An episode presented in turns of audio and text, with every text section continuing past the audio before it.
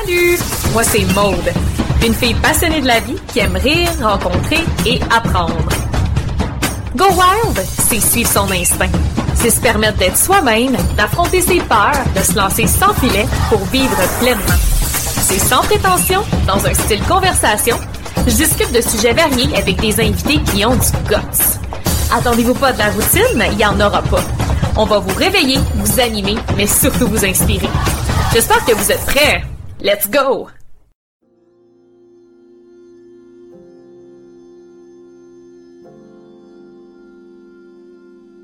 Euh, la quête de sens en voyage, c'est vraiment un privilège. C'est quoi? C'est 5% même pas des gens sur la planète qui voyagent. C'est un énorme privilège. là. C'est vraiment quelque chose qui est unique de pouvoir voyager. Donc, euh, de le faire sans y attacher un, un sens profond alors qu'il y a des coûts environnementaux tellement énormes à ça, ben, c'est là que peut-être qu'il y a une question qui doit être euh, réfléchie. Puis euh, c'est un peu Mhm. ça ma façon de voir les choses. C'est la même chose dans, dans plein d'aspects de nos vies, de questionner un peu le, le sens. Je pense que c'est important de pourquoi on fait les choses. Puis Guillaume Dulude est, est beaucoup là-dedans aussi. La, la quête du sens pour lui, euh, c'est une façon, euh, c'est une thérapie jusqu'à un certain point. C'est surtout, c'est très souvent son approche pour dire aux gens, hey, tu sais, euh, si vous voulez aller mieux, attacher du sens à ce que vous faites, trouver Mhm. une que euh, ce qui vous touche profondément fasse partie de vos vies à tous les jours. Vous aurez peut-être découvert Guillaume via la série Tribal. L'homme derrière la caméra, multi-instrumentaliste, à la fois caméraman, directeur photo, pilote de drone et preneur de son. Croyez-moi, il n'en était pas à sa première aventure. Mais comme il le dit, la passion pour le métier est venue bien avant le voyage. Avec une mère artiste, un père ingénieur, il se sentait pas tellement artiste. Il s'en allait en architecture avec comme deuxième choix les relations industrielles. Eh bien, étant un gars de passion, passion qui frôle l'obsession, et du genre que quand il commence quelque chose, il le finit, ce sera par la porte d'à côté qu'il entrera dans le domaine de la photo-vidéo. Avant de vous laisser à l'entrevue, je vous rappelle que chaque partage et chaque note que vous laissez sur Balado compte. Je vous invite à laisser un petit 5 étoiles et à partager en story Instagram en taguant Go Wild et Mode on the Go. Ça me permet de connecter directement avec vous. Sur ce, bonne écoute!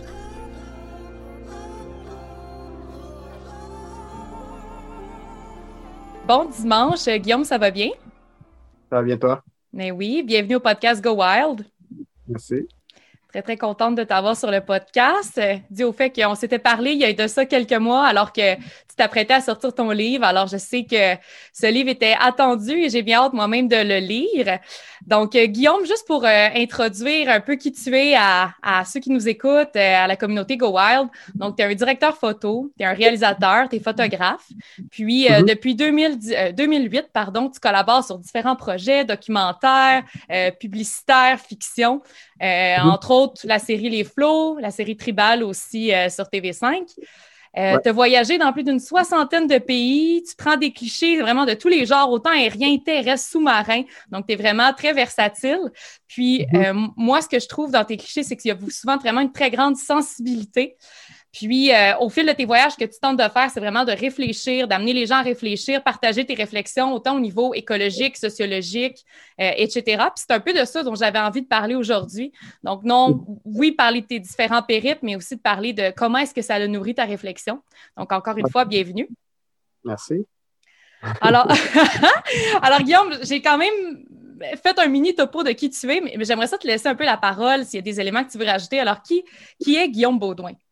Ben, tu as, bien fait ça, là, tu sais. euh, je pense que j'ai euh, un background assez hétéroclite où ce que je suis passé du sport à, à la photographie, au voyage, à, tout ça, sans nécessairement avoir une réflexion au départ Mhm. sur pourquoi et où le comment et où est-ce que je m'en allais avec ça.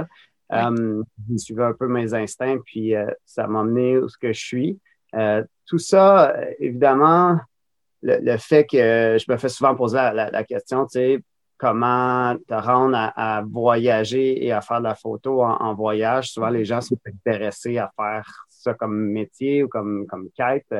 Euh, mais moi, c'est un peu venu, j'ai toujours été intéressé à découvrir puis à, voyager, mais je pense que euh, la, passion pour le métier vient avant le voyage. Fait que c'est ce qui m'a mené à voyager, c'est le fait que je faisais de la photo et non le contraire, si on veut. Mm-hmm.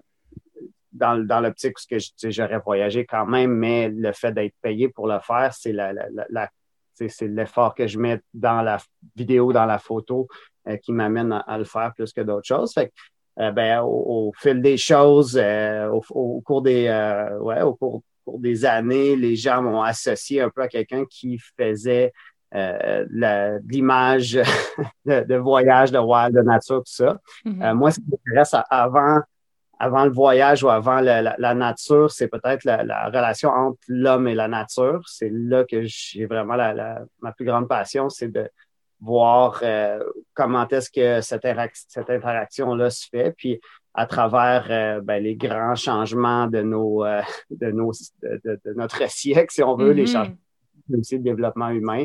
Euh, c'est un peu là que je trouve mon inspiration. Génial. Puis je serais, je serais intéressée, tu, je pense que tu l'as dit, tu es un gars de passion. Puis je pense que si on remonte à il y a quelques années, euh, ta passion première, c'était le snowboarding. Puis c'est un peu comme ça que tu as été initié tranquillement par le page Jazz à la vidéo. Euh, peux-tu nous parler un petit peu de, de cette période-là de ta vie, puis comment tu en es arrivé à prendre pour la première fois une caméra, puis à, créer un projet avec ça? Ouais, ouais, ben, je suis un peu quelqu'un d'obsessif, tu sais. quand j'embarque dans quelque chose, des fois, c'est un petit peu excessif. Quand j'étais jeune, je jouais au Lego, puis j'étais excessif dans, dans mon jouage, dans ma construction euh, Lego, si on veut. OK, OK, euh, on, veut, on veut savoir, ça a été quoi tes plus gros projets de Lego, là? Écoute, euh, je pourrais partir longtemps là-dedans, mais éventuellement, je suis tombé euh, plus dans le snowboard, puis là, j'en ai développé une, passion, puis ça prenait toute la place. J'étais obsédé, je voyais tous les module urbain en me promenant à Montréal en, termes de module de snowboard, si on veut. Mm-hmm. Euh, éventuellement, j'ai dû me dire, OK, ben, faut que j'arrête le, snowboard, c'est rough un peu sur le, corps. Je faisais quand même de la compétition à un, bon niveau, euh, surtout des trucs urbains. Fait que dans tous les cas, c'est dur sur le corps. Mm-hmm. Euh, j'ai eu des accidents, j'ai fait des, des commotions, etc. Puis je me suis dit, bon, faut, faut que j'arrête ça. Finalement, c'est pas une très bonne, euh, c'est pas très bon sur, le long terme. Puis, euh, mais le problème, c'est qu'il va falloir que je remplace ça par quelque chose d'autre parce que ça va laisser un trop grand trou dans mm-hmm. ma voit souvent les athlètes ou les anciennes athlètes, athlètes vouloir euh, revenir faire des comebacks parce que ça laisse un trou quand tu arrêtes de faire, de pratiquer un sport pour lequel tu étais tellement obsédé. Puis mm-hmm est tourné autour de ça, ben, du jour au lendemain, s'il n'y a plus ça, il y a comme un genre de vide qui se fait. Je, savais que ça, ça risquait d'arriver. Fait que là, je me suis cherché un peu à. J'essayais de trouver ça serait où mon, ma prochaine obsession. Puis éventuellement, la photo, la vidéo est, venue par elle-même. Euh, boucher ce trou-là. Puis je me suis posé la question au départ, est-ce qu'on peut remplacer une obsession sportive par une obsession artistique? Euh, puis j'y croyais plus ou moins, mais ça s'est fait tout seul. Puis du jour au lendemain, tout ce que je voyais en termes de modules urbains en me promenant dans la ville, ça devenait plus une scène euh, cinéma ou photo, tu sais. Fait que là, j'ai mm-hmm. compris. ça a fonctionné, j'ai réussi ma transition. Puis euh, de là, je suis devenu un petit peu obsédé par tout ça. Puis de fil en aiguille, ben, les voyages se sont accrochés à ça. Puis les, les projets documentaires ouais, vidéoclips euh, commerciaux, etc. Mm-hmm. Donc, euh, voilà un peu d'où c'est parti tout ça. Mais oui, j'étais parti. la, première fois que vraiment j'ai pris une caméra, je suis parti avec un ami. On a fait un road trip du, euh, de Montréal jusqu'en Californie. J'avais gagné une compétition qui me donnait un accès à, la, finale de la compétition en, en Californie. Puis lui, il avait un événement qu'il voulait aller faire en Californie, à Mammoth Mountain, pour être plus précis. Puis on a décidé de, le faire, de partir un peu sur un coup de tête en road trip. J'avais juste d'acheter une caméra. On a commencé à filmer vraiment n'importe quoi qu'il y avait sur notre route. Puis mon ami est très drôle. Moi, c'était pas tant le cas. Même si je voulais. chacun, ses, chacun ses choses, chacun ses, ses points forts. très bon pour mettre de la vie dans nos petits moments très insignifiants sur la route, mais c'était aussi un des premiers, je pense, vrais road trip sportifs qui, se mettait, qui, qui, existait sur le web. Euh, l'espèce de rêve de road trip américain jusqu'en Californie. On l'a vécu un peu en direct avec les gens qui nous suivaient, puis c'est devenu un peu plus quelque chose de sérieux. Éventuellement, nos commanditaires ont dit OK, on va te donner un petit peu d'argent, puis continue à faire ça. C'est le fun, ça met de la vie dans, euh, dans, dans, dans, dans, le sport puis dans ce que vous faites. fait on a continué à faire une trentaine d'épisodes dans, dans ce temps-là sur 33 Mag, qui était la, un peu les premiers, puis euh, ceux qui le faisaient le mieux à ce moment-là, la diffusion web euh, de, euh, ouais, du, genre. Fait que, mm-hmm. ben, c'est ça, ça l'a mené à, plus et à plus et à plus jusqu'à ce que ça devienne un métier. Mm-hmm. excellent. Puis, pour ceux qui nous écoutent, puis tu, te décris comme étant, encore une fois, quelqu'un d'extrêmement passionné, puis c'est ça qui fait que ça te donne ta drive, puis en même temps, ta volonté d'explorer différentes choses, puis d'amener le, niveau de vidéaste euh, slash photographe que, tu es. Euh, mm-hmm. Comment est-ce que tu la gardes, cette passion-là? Comment elle se manifeste dans ton, dans, ton quotidien? ça a l'air de quoi d'être tellement enivré dans sa passion? Bref, je, te laisse, je te laisse parler. Comment tu gardes la flamme? c'est une bonne question parce que je ne vis pas autre chose que ça. Moi, c'est comme ça que je suis. De dire, hey, c'est comment versus d'autres choses, c'est un peu difficile à, décrire. Ça a toujours un peu fait partie de moi d'être obsédé par d'avoir quelque chose qui est au cœur de ma vie comme ça. Hum, je, je, écoute, je, je pense pas que je, pense pas que pense à ça, je cherche pas à être obsédé, là, ça se fait un peu tout. Oui, oui, oui. Je pense que c'est, je vais vers ce qui me, ce qui mm-hmm. me plaît, puis ce que j'ai envie de faire, puis c'est peut-être de là aussi que vient cette obsession-là qui finit par, euh, par grandir parce que je suis ces instincts-là. Mais mm-hmm. euh, j'ai eu à prendre des décisions à un moment, dans, à plusieurs moments dans ma vie. Tu sais, je faisais euh, j'ai fait un bac en relations industrielles, j'ai travaillé un peu là-dedans, puis j'ai eu à prendre des, décisions un peu drastiques de dire OK, non, c'est pas ça ma vie, puis de, tout laisser tomber, là, comme c'est un peu le classique des gens qui se retrouvent à faire des trucs euh, particuliers comme ça. Fait que je n'ai pris deux, trois fois dans ma vie des décisions comme ça qui m'ont bien servi au final. Puis ça, évidemment, je pense que c'est important quand il y a une, perte de sens dans ce qu'on fait, ben faut, faut être capable de changer, même s'il y a un risque qui est associé à ça. Donc, euh, voilà. 100 mm-hmm. Puis, tu sais, je, serais curieuse de tranquillement aller vers les différents projets qui ont alimenté tes, réflexions de vie, bref, que tu partages dans, ton livre. Mais euh, un élément qui a été précurseur à ta traversée en autostop, Across the Salty Road, c'est quand on t'a offert l'opportunité de participer à une collecte de données pour euh, Ocean Cleanup. Euh, je ne sais pas si c'est possible avant même de nous dire, de nous le détailler. C'est quoi le Ocean Cleanup? C'est quoi ce projet-là, mettons rapidement? Ben, c'est le projet du jeune Boyan Slat. Il est plus aussi jeune qu'il l'était, mais quand il avait 16-17 ans, il a lancé l'idée de nettoyer le Pacifique Nord des déchets de plastique qui, qui sont accumulés. Et puis, son entreprise est devenue un truc euh, international alors que beaucoup de médias se sont intéressés à la cause et qui a été capable de récolter des fonds pour en faire quelque chose de sérieux. Mm-hmm. Euh, ben, à mesure que on en savait plus sur les données de plastique, ben, il y a des technologies qui sont nées de ça. Au départ, le premier voyage que j'ai fait dans le Pacifique Nord, donc entre Hawaï et San Francisco, c'était pour collecter euh, des données de, sur la répartition de ce plastique-là dans l'océan, à savoir il était où.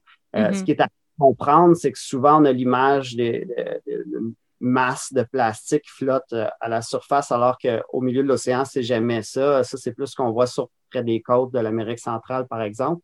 Donc, euh, pour être capable de collecter ce plastique-là, il faut savoir il est en quelle concentration, où à peu près, puis il euh, faut être capable de, de l'amasser, de, le mettre en tas. C'est ça le, gros défi du Ocean mm C'est là que les, les, espèces de technologies, évidemment, ben, euh, il n'y a pas d'électricité facilement accessible dans, le Pacifique Nord. il y a des forces très, très grandes de l'océan et des vents et des courants qui, euh, qui peuvent jouer sur euh, des systèmes qui sont en place puis qui, font que ben, tout est fragile, tout est même, mm-hmm. même quand c'est quelque chose de. Ouais, c'est ça d'assez solide, ben, ça ne résiste pas tout le temps. Fait qu'il y a vraiment un, défi énorme euh, de technologie et de, de, tout pour faire fonctionner ça. Et c'est là-dessus qu'ils sont euh, toujours aujourd'hui. Il y a des bons résultats qui commencent à être euh, à sortir de, mm-hmm. tout ça.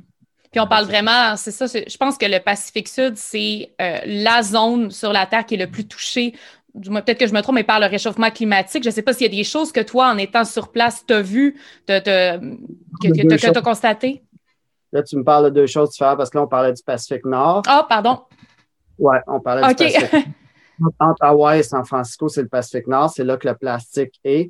Le Pacifique Sud, c'est la série d'îles que j'ai faite après ça euh, sur le pouce. C'est différent dans l'optique où ce que, dans le Pacifique Nord, c'est là qu'on trouve les, euh, beaucoup le plastique. Le Pacifique Sud, c'est que c'est des, îles qui sont très, très basses souvent. Donc, la montée des eaux, les, changements des courants, les vagues mm-hmm. sont ça, ça les affecte beaucoup, évidemment, les, toutes les histoires de coraux aussi.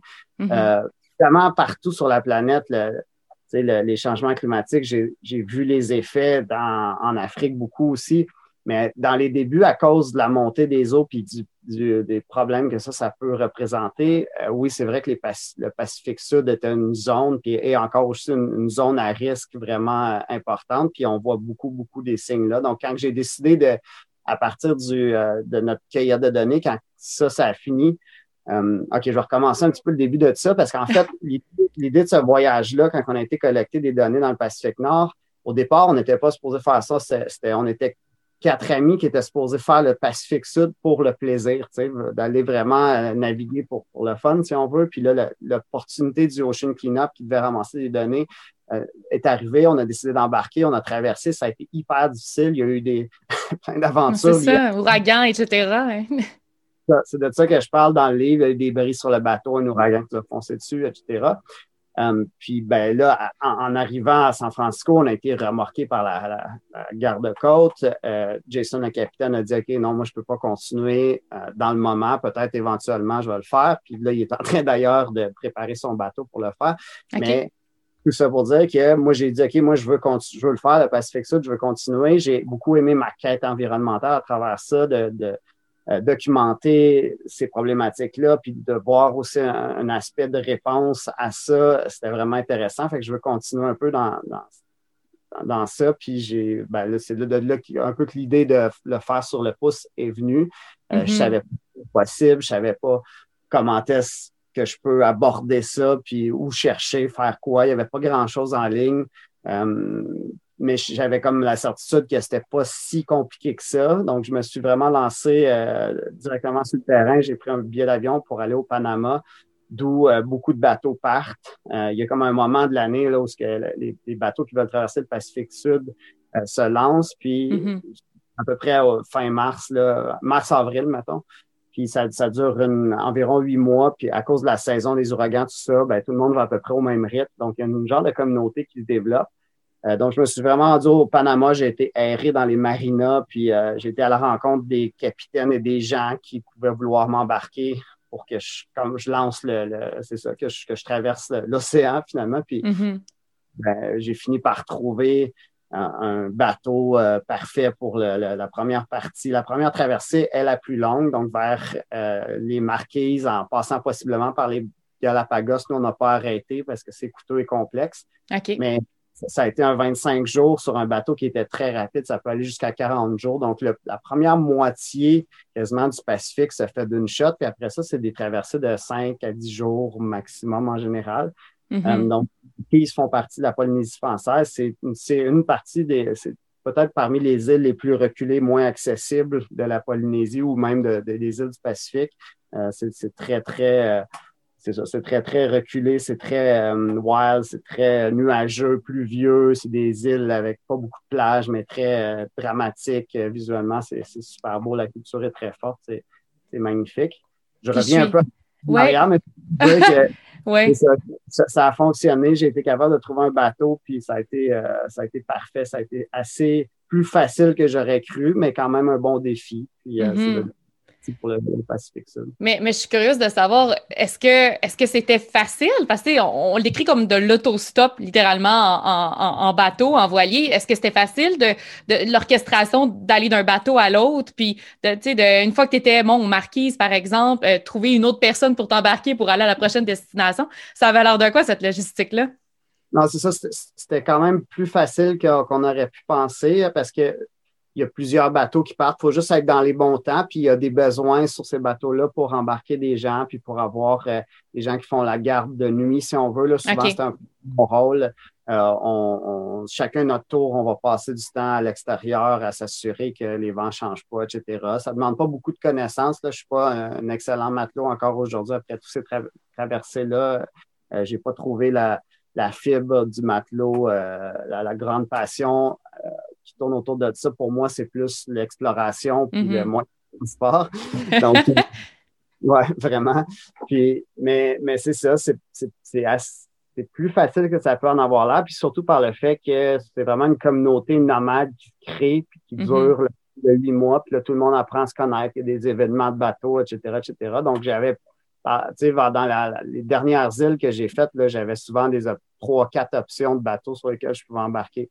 Donc, au le, plus grand défi, évidemment, excuse-moi, c'est le, Panama, ou, euh, pour ceux qui partent des États-Unis, par exemple, le Mexique, ça fonctionne bien aussi, mais je pense qu'il y a plus d'options au Panama. Puis, euh, par la suite, les marquis, ça a été un bon défi aussi parce que là, je suis allé dans une petite île, j'avais des besoins spécifiques pour euh, les projets que je voulais documenter. D'ailleurs, je ne l'ai pas mentionné, mais l'idée était de documenter des gens qui prennent action face aux climatiques. Je ne voulais pas juste être dans les constats négatifs.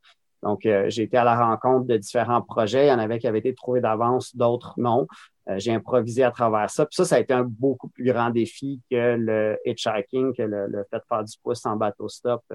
Euh, qui faisait plus peur, plus, beaucoup plus peur au départ, tu sais, de dire, mm dans quoi, il y a beaucoup d'incertitudes liées à ça en, théorie, mais de trouver des projets, euh, des gens qui prennent action, euh, c'est ce qui m'a amené aussi à, aller loin dans la culture et à rencontrer des gens extraordinaires. Donc, la hauteur de ce défi-là m'a aussi amené beaucoup de bénéfices, si on veut, en termes de rencontres, puis de, mm-hmm. d'idées ou de, de, trucs que j'ai vus à travers ça. Donc, le, la, partie euh, hitchhiking se fait assez bien. Euh, il, y a, beaucoup de besoins, comme je dis. Il n'y a pas beaucoup de hitchhikers, donc c'est pas trop difficile. Euh, je le recommande à tout le monde. C'est le, plus beau voyage que j'ai fait de ma vie, je pense, assez et de loin, si on veut. Mm-hmm. Mais voilà, ouais, ça, je pense que c'est une bonne idée. Puis tu le soulignais, tu dis l'élément important puis qui demandait beaucoup de logistique, c'était de trouver des projets puis d'aller documenter ces gens-là qui prennent action pour euh, le changement climatique. Est-ce qu'il y en a des rencontres et des projets qui, qui sont venus te chercher, qui t'ont inspiré, surpris? Euh, ben oui, à peu près tous les euh, rencontres que j'ai faites sur le sujet m'ont marqué puis ont apporté la, la, chance que j'ai eue, puis un peu, j'ai été capable d'aller chercher une, bonne variété d'angles, de, solutions. Mm-hmm. Donc, des problématiques. Donc, je voulais toucher à la problématique de la montée des eaux. C'est comme la, plus grande, la plus apparente, si on veut, mais il y a aussi le réchauffement des eaux, donc les coraux qui blanchissent. Il y a aussi toutes sortes de problèmes de pollution, mais il y a la surpêche aussi. Il y a, il y a vraiment un ensemble de, problématiques. Donc, je n'ai touché plusieurs. Puis, les, les angles de solution, que ce soit euh, l'éducation, que ce soit la recherche et développement, que ce soit euh, du travail plus au niveau social à organiser les gens, etc., ben, il, y a, vraiment plein d'angles de solutions qui sont possibles. Puis, mm-hmm. euh, je cherchais un, un papier portrait de tout ça, donc j'ai une certaine fierté à travers ça. Mais si on veut des histoires plus spécifiques, ben, l'avocate des baleines à Tahiti, Agnès Benet, qui a été en cours pour défendre les baleines, ça, c'est une super belle histoire. Les, jardiniers de coraux, c'est de la recherche. Il y, a, vraiment des belles histoires. Mm-hmm. toutes, les histoires sont, extraordinaires jusqu'à un certain point. Donc, euh, pour ça, euh, oui, je, pense qu'il y a une certaine fierté d'avoir euh, trouvé ces, gens-là. Puis de, mais évidemment, je pense que le, beau de tout ça se vit à travers leurs histoires. moi, je suis au cœur de ça dans l'optique où j'expose ces histoires-là, mais c'est ces gens-là qui drivent l'histoire du livre ou du documentaire qui s'en vient d'ailleurs. C'est ça que j'allais te mentionner. Je pense que, tu sais, on en parle, mais on, va être capable de, littéralement voir le documentaire, je pense, en 2021, là, ça s'en vient.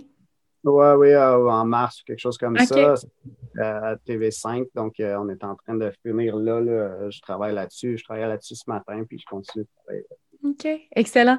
Puis j'ai envie d'attirer notre euh, en fait l'attention sur le Vanuatu qui je pense a été so far euh, pour toi euh, un endroit que, que tu adores, qui a été une, vraiment une belle découverte. Tu le décris comme étant un endroit où il n'y a jamais eu vraiment de guerre, de conflit. je ne sais pas si tu veux élaborer un petit peu plus là-dessus. Pourquoi le, le, est un peu ton, c'est ton, ton endroit coup de cœur? Euh, le, le, Vanuatu. mon Dieu, excusez-moi, je l'ai je, merci. Vanuatu, merci. Oui, ben, tu sais, ouais, tu l'as dit toi-même. Je pense que ça, ça explique en partie. Là, il y a les conflits qu'il y a eu là euh, sont peut-être moins importants qu'ailleurs où euh, il ne semble pas y avoir eu de, de, de grandes guerres ou de gros problèmes liés au tourisme. Donc, euh, les, les, gens sont hyper accueillants, puis sont, sont d'une gentillesse extraordinaire. Puis encore une fois, pour moi, ça, c'est souvent l'aspect numéro un qui va faire que, que j'aime un endroit. C'est magnifique et c'est très, très reculé, donc c'est moins touristique. Donc, ça, c'est quand mm-hmm. même un, souvent, ça va ensemble aussi quand il y a trop de tourisme. À un, certain moment, les, la relation avec euh, les gens locaux devient une relation plus commerciale. Euh, donc, j'ai moins senti ça, évidemment, au Vanuatu. Puis, euh, ben, les, îles sont encore à, découvrir dans plusieurs endroits. Tu sais, les, les, touristes vont aller aux, mêmes endroits souvent. Puis, non, c'est ça.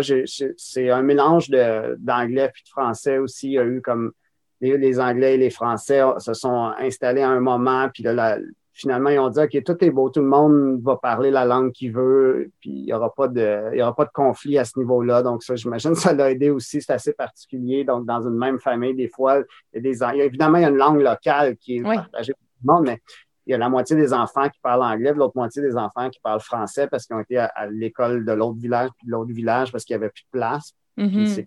C'est très, très commun, puis c'est c'est beau à voir, mais euh, ce que j'ai aimé particulièrement sur l'île de Tana, c'est la relation entre les gens et surtout les enfants et la nature. Tu sais, je n'ai vu beaucoup là, des endroits où que les, les, enfants sont heureux de vivre dans la nature, mais là, c'était comme fois deux. Tu sais, c'était mm. vraiment extraordinaire la relation des jeunes qui vivaient comme, tu sais, dans, comme partout euh, en liberté euh, à travers les palmiers, puis la mer, puis dans la jungle, puis c'était d'une beauté ça, ça m'a beaucoup touché. Puis euh, c'était triste de sentir que, si on veut, les, premiers qui sont touchés par les changements climatiques, donc eux, ils vivent déjà quand même des problématiques importantes avec euh, l'instabilité du climat, la montée des eaux, etc.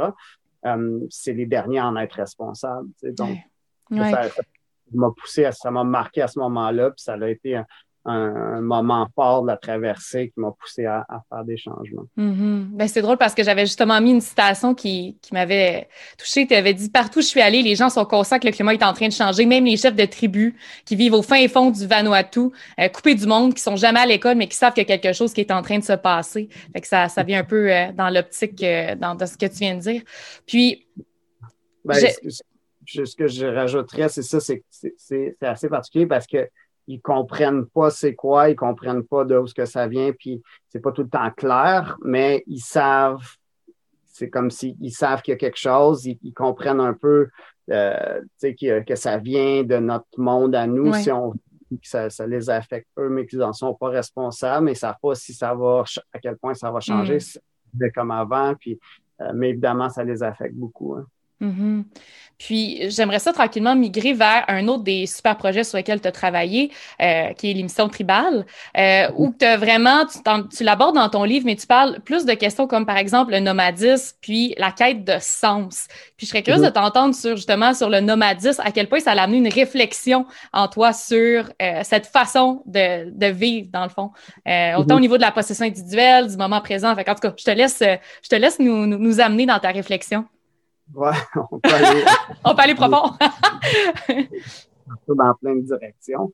Euh, mais tu sais, on a tendance dans nos sociétés nord-américaines à, ou euh, ouais, westernized, si on veut, à, considérer notre mode de vie comme le standard. Mais si on regarde dans l'histoire de l'humanité sur une période de, de, de, temps, ben, le nomadisme a été beaucoup plus présent que la sédentarisation. Fait euh, la réflexion qui vient avec ça, c'est un peu ce qu'on a observé avec euh, Guillaume Dulude en, faisant, en visitant toutes ces communautés-là, euh, c'est à quel point, par exemple, dès qu'il y a une sédentarisation d'un groupe de, gens, ben, il commence à y avoir des rangs qui commencent à se créer, il commence à y avoir une possession individuelle qui commence à exister, puis il commence à y avoir plein de besoins et d'anxiété qui, est liée à ça. Donc, la réflexion que j'ai eue, c'est de dire, OK, nous, on, voit tout ça, ce monde-là, puis nous, on est dans l'extrême de ça, de la possession. Tu sais, on possède tout individuellement, alors que les, besoins, euh, c'est pas vrai que chaque personne sur la planète a besoin d'avoir une tondeuse. Tu sais, c'est comme d'un ridicule. Euh, tu l'utilises deux fois par mois, peut-être au max une fois par semaine pendant l'été, mais tu mm-hmm toutes ces, ces, la partager. Mm-hmm. de, de, consommation, puis évidemment, ben, la planète ne peut pas, euh, peut pas avoir toute cette, vivre toute cette pression-là, parce que si chaque, personne devait avoir sa, sa voiture, sa tondeuse, son, son bateau, tu sais, tout, euh, ça ne fonctionnerait pas.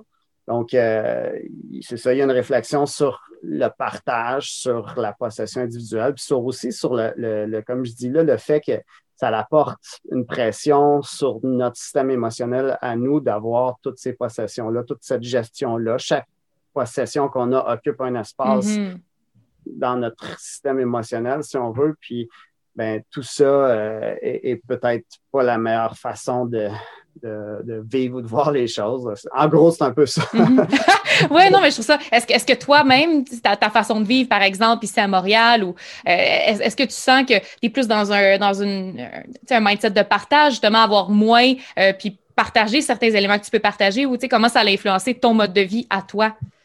Oui, oui, ben évidemment, moi, j'ai toujours vécu aussi dans ce monde-là, donc euh, les changements que je fais sont très, très progressifs, puis je ne me donne pas la, pression d'être parfait à ce niveau-là. Je pense que mm-hmm. ça, c'est une des choses les plus importantes dans euh, la façon qu'on aborde le changement, puis euh, les problématiques des changements climatiques, c'est de ne pas, de pas se mettre la pression du jour au lendemain de devenir parfait, parce que, évidemment, ça, ça crée plus de problèmes que de, solutions.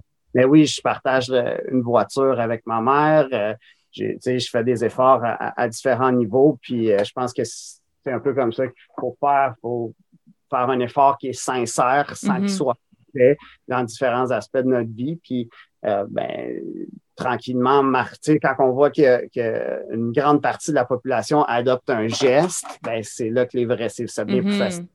Parce que si tout le monde le fait, ben, tu peux le, plus difficile, c'est d'être dans les premiers à adopter un geste, puis après ça, ben, de dire non. Récemment, j'ai dit non à certains contrats ou à certains voyages parce que, la, évidemment, la consommation liée euh, mm-hmm. à l'aviation, c'est hyper problématique. Donc, euh, c'est un effort que pas beaucoup de que les gens commencent à faire puis qu'on commence à, sentir, mais ces, ces questions-là, souvent, sont même pas là. Tu sais, ah, est-ce que je fais ça parce que tu sais, pour l'environnement? Oui, oui, oui, oui. Tu le fais parce que l'autre le fait versus avoir vraiment la réflexion individuelle, c'est que parce que ça connecte avec toi ou?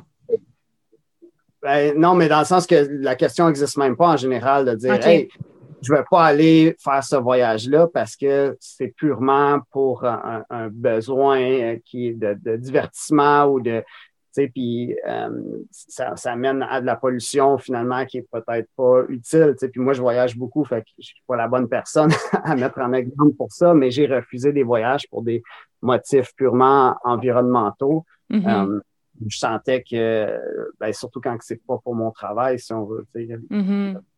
Mais je me ah. souviens que la dernière fois qu'on s'était parlé, on avait souligné ce point-là de, de, de voyager, mais avec un but derrière, avec une certaine volonté de découvrir un sens à quelque chose, et non pas seulement de le faire par pur plaisir ou du moins d'aller chercher quelque chose, c'est ça, de donner un sens, euh, sans vouloir euh, dire que quelque chose est bien, quelque chose est mal, mais euh, qu'est-ce que tu aurais peut-être à, rajouter là-dessus? Toi, toi, je le sais que dans les dernières années, c'est quelque chose qui, est devenu important pour toi, de faire quelque chose parce que ça a un sens profond pour toi, d'aller à l'étranger pour, pour, aller chercher des réponses ou? Parce que tu as mis le doigt un peu dessus, c'est tout peut-être lié à, la quête de sens. Oui. Euh, de, de, regarder comment est-ce qu'on fait nos choix, puis si, euh, par exemple, de partir en voyage, c'est au cœur de ma vie pour telle ou telle ou telle raison, puis c'est un, besoin qui était tellement euh, ancré dans le corps de mes, de, mes besoins vitaux, puis tout ça, ben, tu sais, il y a un sens qui est derrière ça.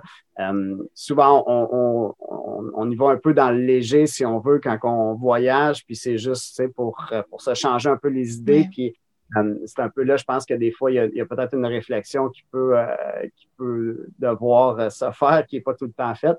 Mais oui, vraiment, je pense que la quête de sens en voyage, c'est vraiment un privilège. C'est quoi? C'est 5% même pas des gens sur la planète qui voyagent. C'est un énorme privilège. C'est mm-hmm. vraiment quelque chose qui est unique de pouvoir voyager. Donc, de le faire sans y attacher un, sens profond alors qu'il y a des coûts environnementaux tellement énormes à ça, ben, c'est là que peut-être qu'il y a une question qui doit être euh, réfléchie. Puis euh, c'est un peu mm-hmm. ça ma façon de voir les choses. C'est la même chose dans, dans plein d'aspects de nos vies, de questionner un peu le, sens. Je pense que c'est important pourquoi on fait les choses. Puis Guillaume Dulude est, beaucoup là-dedans aussi, la, quête du sens pour lui. Euh, c'est une façon, euh, c'est une thérapie jusqu'à un certain point. C'est surtout, c'est très souvent son approche pour dire aux gens, hey, tu sais, euh, si, vous voulez aller mieux, attacher du sens à ce que vous faites, tu sais, trouver une, mm-hmm. que ce qui vous touche profondément fasse partie de vos vies à tous les jours, tu sais. Fait que c'est un mm. peu un peu son approche, ben, je pense que ça, ça peut s'appliquer dans beaucoup d'aspects de nos vies, puis dans le voyage, entre autres. 100% 100% Puis, tu sais, ça nous amène tranquillement vers les, questions en rafale, mais juste avant, j'aime ça poser la question. Mettons qu'on parle Guillaume euh, qui faisait du snowboard puis qui prend sa caméra un peu pour la première fois puis qui documente versus le Guillaume d'aujourd'hui. Tu sais, c'est quoi un peu les. Tu sais, en quoi est-ce qu'il est pas mal plus différent? Ce serait quoi, mettons, comment, comment est-ce que ça t'as évolué? Comment t'as changé? Ah, ben, c'était très ludique au, départ, tu sais. Je, veux dire, on, le faisait vraiment, vraiment. C'est la quête de sens dont on vient de parler. Je pense que la, la grosse différence, puis de dire, OK, il y a, une, raison, il y a une responsabilité dans la vie. Il y a, des.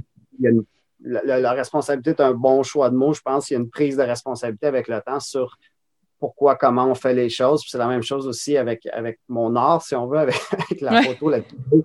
Euh, ben, j'essaie de, faire des choses qui sont pas trop vite faites, puis d'y attacher, qu'il y a un sens de ça. Puis des fois, j'ai tendance, je trouve qu'il y, a beaucoup maintenant la façon que c'est consommé, notamment, tu sais, euh, entre autres sur Instagram, euh, les choses sont faites juste pour, pour les faire. Tu sais, la photo est faite super vite, c'est très, très OK, voici un bel endroit avec une belle personne, that's puis on passe à la prochaine, puis ça, ça roule comme ça sur Instagram dans le feed. C'est que mm-hmm.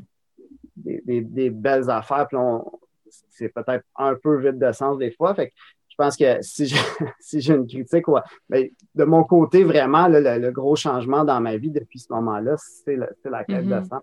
C'est le fait de, d'essayer de, creuser à savoir pourquoi il y a une responsabilité derrière ça, puis où ce qu'elle va, puis où ce qu'elle peut nous amener. Mm-hmm. Puis j'ai envie d'en parler, en fait, d'aller vers ton livre avant les questions en rafale, parce que ça, c'est un des, plus récents projets qu'on pourrait dire, qui est un peu comme euh, à mi-chemin entre le récit de voyage puis le documentaire. Euh, T'exposes tes belles photos, puis justement les trois projets dont on a parlé précédemment. Euh, ce, ce livre-là, c'est quoi l'objectif principal de ce livre-là? Ah, écoute, je ne sais pas s'il y a un objectif. Je pense que de toucher les gens puis de, de faire réfléchir un peu serait l'objectif, mais tu sais, je ne l'ai pas fait en me disant Ah, faudrait que faudrait que les gens OK. ouais, ouais, euh, moi, je l'ai vécu.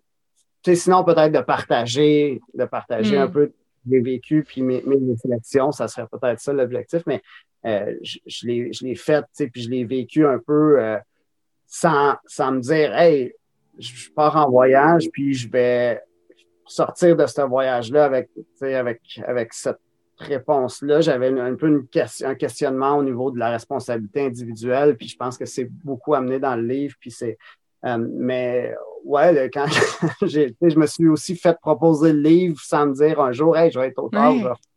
Je, je savais pas, tu sais, c'est arrivé un peu de même. Je me suis dit, je sais pas si je suis capable de faire un livre. OK, let's go, j'embarque. Puis euh, donc, c'est un peu au hasard des choses que j'ai embarqué dans, cette histoire-là, puis je me suis rendu compte avec le temps, en, réfléchissant et en travaillant là-dessus, qu'il y avait une certaine réflexion qui pouvait être le fun à, partager. Puis, euh, c'est sans plus de prétention que, je l'ai dit, mais euh, oui, je pense mm. qu'au cœur de tout ça, comme je dis là, c'est un peu l'aspect de la responsabilité. Puis, tu sais, au, départ aussi, c'est sûr que le but, c'est faire voyager les gens, puis que les gens, tu sais, ma, façon de partager mon questionnement au niveau environnemental, c'est à travers un peu l'aventure ou la beauté du monde, tu sais, puis les côtés uniques, puis le, je cherche pas à faire juste euh, découvrir les constats difficiles aux gens, je le fais vraiment pour aussi euh, amener une certaine forme d'inspiration, si on veut. Mm-hmm. Hum, c'est bon de savoir que mon livre, c'est pas juste, c'est pas juste, hey, prenez vos responsabilités. Oui, oui, oui, 100 ben, ben, inspirer les gens à, voir qu'est-ce qui est possible de faire aussi, puis de voir euh, que l'action à l'échelle humaine se fait, puis c'est ça, d'amener à, de, montrer ce qui se fait, puis comment nous, peut-être, on peut, on peut faire quelque chose à notre échelle aussi. Mais euh, écoute, Guillaume, est-ce que tu es prêt pour les questions rafales? Euh, oui, vas-y. All right. Donc, une peur que tu as laissée aller dernièrement? Euh, je sais pas. ouais, les questions rafales sont pas tant rafales. ah, ok. Ouais, attends, je suis sûr que j'ai une réponse à ça. Euh, peur que j'ai laissé aller. Non, c'est ça. Faudrait que ce genre de questions-là, faudrait que j'aie le temps d'y penser parce que j'ai pas de On va l'écrire en caption. On va l'écrire en caption en dessous de quand on va sortir l'épisode. La communauté où euh, reculée où tu serais resté le plus longtemps. Tu aurais aimé rester plus longtemps. Il y a quelle au Vanuatu, comme je disais, la, communauté de l'île de Tana, ou sinon les Hadza en Tanzanie, les Hadzabe du lac Eyasi, qui vivent encore vraiment un mode de vie traditionnel. C'est c'est les seuls là, que je peux dire que vraiment dans toute la série tribale, ils vivent à 100% le mode de vie nomade traditionnel. alors que les autres, il y a tout le temps un peu de changement qui se vivait à gauche, à droite, on le sentait plus, mais eux, c'était assez. Euh, le tir à la, le chasser à l'arc, ça n'existe plus hmm. presque sur la planète, mais eux, eux, ils vivaient vraiment. OK. Excellent. Puis, un sujet euh, que tu souhaites explorer, documenter prochainement, quelque chose qui, qui habite tes pensées? tout ce qui est lié au changement me touche beaucoup. Donc, euh, je vais peut-être continuer un peu dans la, veine de, ce que j'ai commencé euh, à faire en, voyageant puis en allant rencontre des gens qui vivent ou qui ont une vision du changement sur, comment l'aborder, etc., etc. Mm-hmm. Donc, euh, je, pense que je continuerai un peu vers ça. OK, le changement. Génial. Est-ce que tu es plus montagne, forêt ou océan? Euh, je dirais montagne-forêt. OK. un mix des deux, excellent. Puis on termine avec un fait wild sur toi. Un fait wild? que personne ne connaît. Ouais, j'ai l'air pas. Ben, j'ai l'air sérieux comme ça, mais je suis pas très sérieux dans la vie de tous les jours. Je pense que ça, ça, touche beaucoup plus à mon travail. Tu sais, quand je fais des entrevues comme ça, je suis assez dans, dans les réflexions, puis dans le questionnement, tout ça, mais euh, j'aime bien, ouais, je, suis quelqu'un qui n'est pas trop sérieux dans la vie de tous les jours, si je peux. Fais-nous une petite blague, Guillaume, fais une petite blague pour terminer, non, c'est C'est une, une blague. Ouais. Mais écoute, je te remercie énormément. Merci, merci. Et pour ceux qui désirent te suivre, puis surtout se procurer ton livre, où est-ce qu'on fait ça? Euh, ben, il, est un peu partout dans les librairies. Sinon, euh, sur le site de Parfum d'encre pour le commander, c'est la courte échelle aussi, euh, ou les Renaud Bré et compagnie. Excellent. on peut te suivre sur Instagram. Est-ce que tu as une page Facebook aussi, Guillaume? Instagram, Guillaume BD et ma page Facebook, Guillaume Baudouin, assez facile à trouver, je crois. OK. Excellent. Mais ben, je te souhaite un super beau week-end. Puis on continue de te suivre sur les réseaux. Puis on a hâte de voir le beau documentaire euh, Across the Salty Road euh, bientôt. Oui, ça va s'appeler Escal, en fait, la version française. Ah! ah non, ça, se peut que le nom change. Fait que je ne m'avancerai pas trop tout de suite, mais euh, dans, ouais, allons-y comme ça. Parfait. Prends soin de toi, Guillaume. Merci beaucoup à toi. Bonne bye bye.